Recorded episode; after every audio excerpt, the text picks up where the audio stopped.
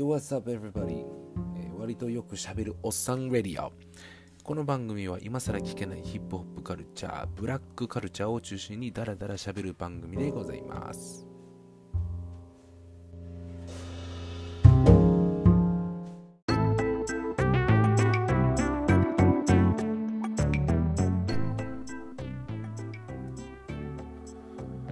どうもおはようございます。こんにちは、こんばんは。よくしゃべるおっさんレディオでございます。ミンチでございます。ということでですね、えー本日は題名の通り、えーサンプリングというですね、えー技法についてご説明をさせていただければなと思いますので、よろしくお願いいたします。はい。まあね、サンプリングっていうのはよく聞くことがあると思うんですけれども、えーまあ、いろんな音楽のジャンルでも使われている技法の一つであります。その中でですね、このヒップホップミュージックにおいて非常に重要なものとして、えーまあ、そういった技法がとても多く使われてますというところでございます。じゃあ果たしてね、えーそれは何やねんというのをですね、え説明させてもらいますと、まあですね、主に過去の音源、まあ、いわゆるこれ、あの後のことというか元ネタ、この後から元ネタと呼びますけれども、その元ネタから一部分だけをピックアップして、え切って貼ってを組ね,、組み替えたりとか、えそれをループさせることによって新しい曲を作り出すという技法でございますと。例えばじゃあ、パッて聞いたと、あれこれ聞いたことあんぞとか、あれこれパクリちゃうのかって思うことはある、あった人も多いかもしれへんというところなんですけれども、えーまあね、そういった方は少なくともね、え注意をして曲を聴いていらっしゃる方だと思うんですけれども、あれはですね、まあ、パクリじゃなくて、そのサンいわゆるサンプリングっていうやつなんですね。うんまあ、僕はおそらくまそのルーツはレゲエにあるかと思うんですけれども、また理由は別な回にでもお話しさせてもらえればなと思います。はい、さてですね、その第一人者として名前名前が上がるのが、えー、A Tribe Called Quest の Q-Tip とか、あデトロイトの J. ディラですね、スラムヴィレッジの J. ディラですね、あとギャングスターの DJ プレモことプレミアとかですね、えージャッジ・ジェフとか、ですね。で、そして僕の愛してやまないのが MF ループですね。などなど、名前挙げれば超キリがないんですけれども、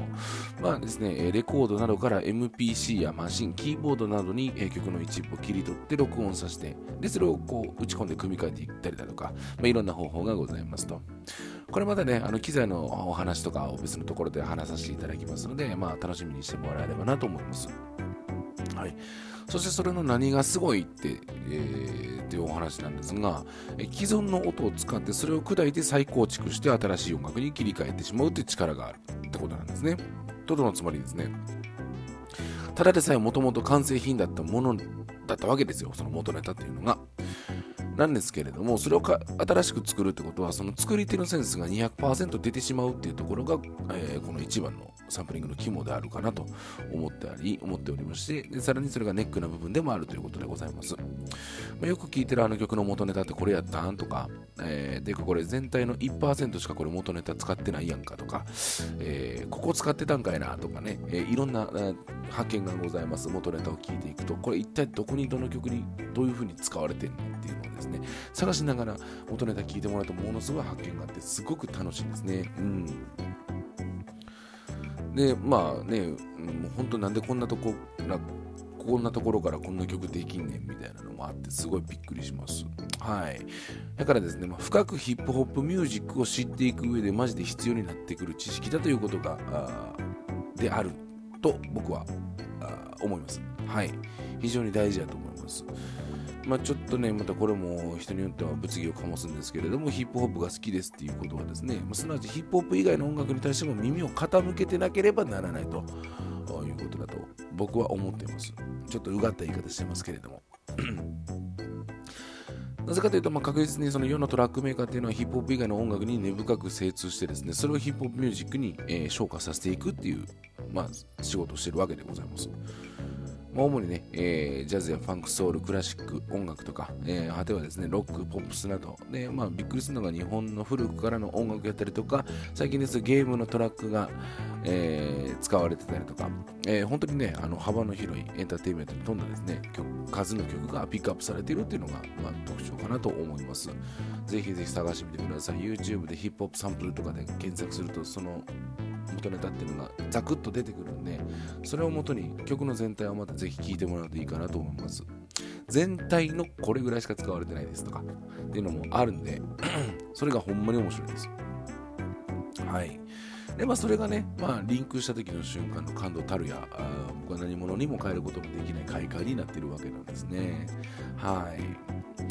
まあ、ちなみにですね大きな礎となった人物が数人いましてでまあこれ、まあ、説明させてもらうんですけれども、まあ、ファッションブティックのセックスとかですねあとはセックスピストルズで有名なえー、デザイナー兼火付け役ですね。でプロデューサーの名プロデューサーのマルコム・マクラーレンがサンプリングの礎を作ったらしいです。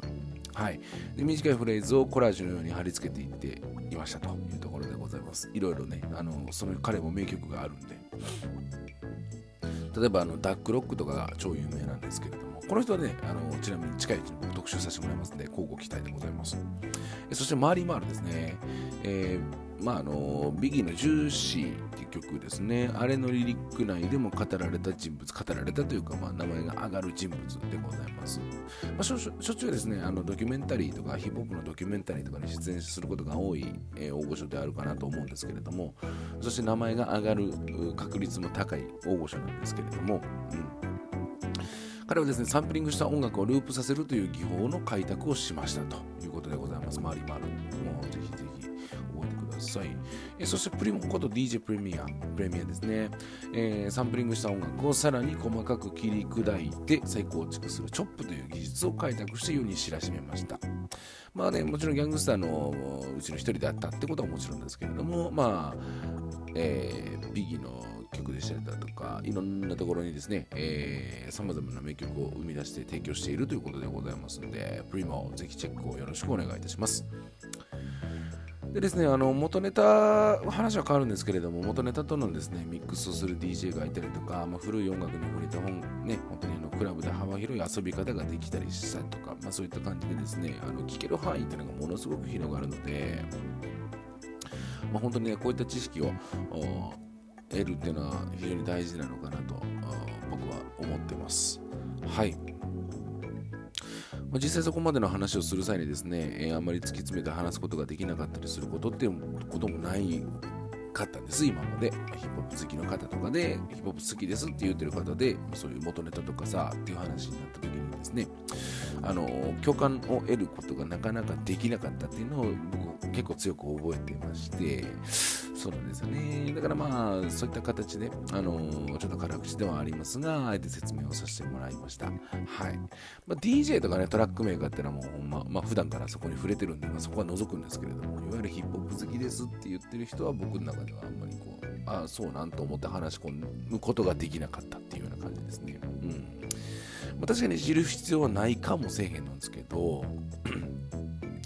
まあ、やっぱりですね、少しでも深いところに、えー、好きになっていってほしいという気持ちは僕にもありますし、もちろんこの情報をシェアして、えー、みんなで共有していきたいと思っているので、うんまあ、その一つの肥やしになればなと思いますので、えー、今回話させていただいております。えー、そしてですね、ここからまたさらにめちゃくちゃ持論なんですけれども、ほんならですね、そのサンプリングとパクリの違いって一体何やねんっていうところですよね。まあ、パクリはパクリなんですけれども、まあ、あの慎吾西成さんが暴言の曲の時に放ったリリックでパクリちゃんサンプリングやっていうキラーフレーズがあったんですけれども、はい。まあでも、僕の線引きとしてはですね、あくまでも、僕個人の意見なんですけれども、人々に認められ、称賛されればサンプリング、そうでなく認められなかった場合はパクリ、えー、これに尽きるんじゃないかなと思ってます。はい。えー、日本は特にね、あのー、そういうのがね、多いですよね。そのパクリ疑惑とかそういったところでですね、えー、目を光らせている一般プロ市民っていうのがいらっしゃるんですけれども、盗作やらないやら言うてね、すぐ言うんですけれども。ただね、それをですね、バレないように、一般の人じゃちょっと聞いただけじゃわかんないようにその曲をサンプリングしてたりするわけなんですよ。原型がほんのり薄くわかるぐらいで、でしっかり、えー、整列までこぎつけてるあたりっていうのは、もう実は日本人のそのそういたミュージッククリエイターっていうのは本当すごいんじゃないかなと思ったりすることもあるんですけれども例えばまあキック・タ・カンクルーとかミッツ・ライムとかですね。あの辺も、えー、かつての音楽をめちゃめちゃサンプリングしてる、うん、うん、そこがやっぱりずっと土台であるっていうところに関してはもうすごいなと思います。はい。まあもちろん名前を挙げればライムスターとかあるんですけど知名度的にやっぱりキックタカクとかリップスライムとかその辺はやっぱり一世を風靡してましたんでね。うんそこの方でやっぱりお名前を出させてもらいました。はい。っていうところでですね、えーままたこれ次回に回すんですけれどもそのサンプリングされた曲の名盤をですね、まあ、日本とそしてアメリカとっていう感じで分けてご説明をさせていただきます。はい。以前ですね、あのインスタとかツイッターで特納のものを出しますって言ってましたけども、えー、これ以降が特納になります、えー、だいぶ置いていく覚悟でございますので、えー、皆さんはぜひとも置いてかれてってください。ということで皆様どうもご視聴ありがとうございました。次回も乞うご期待よろしくお願いいたします。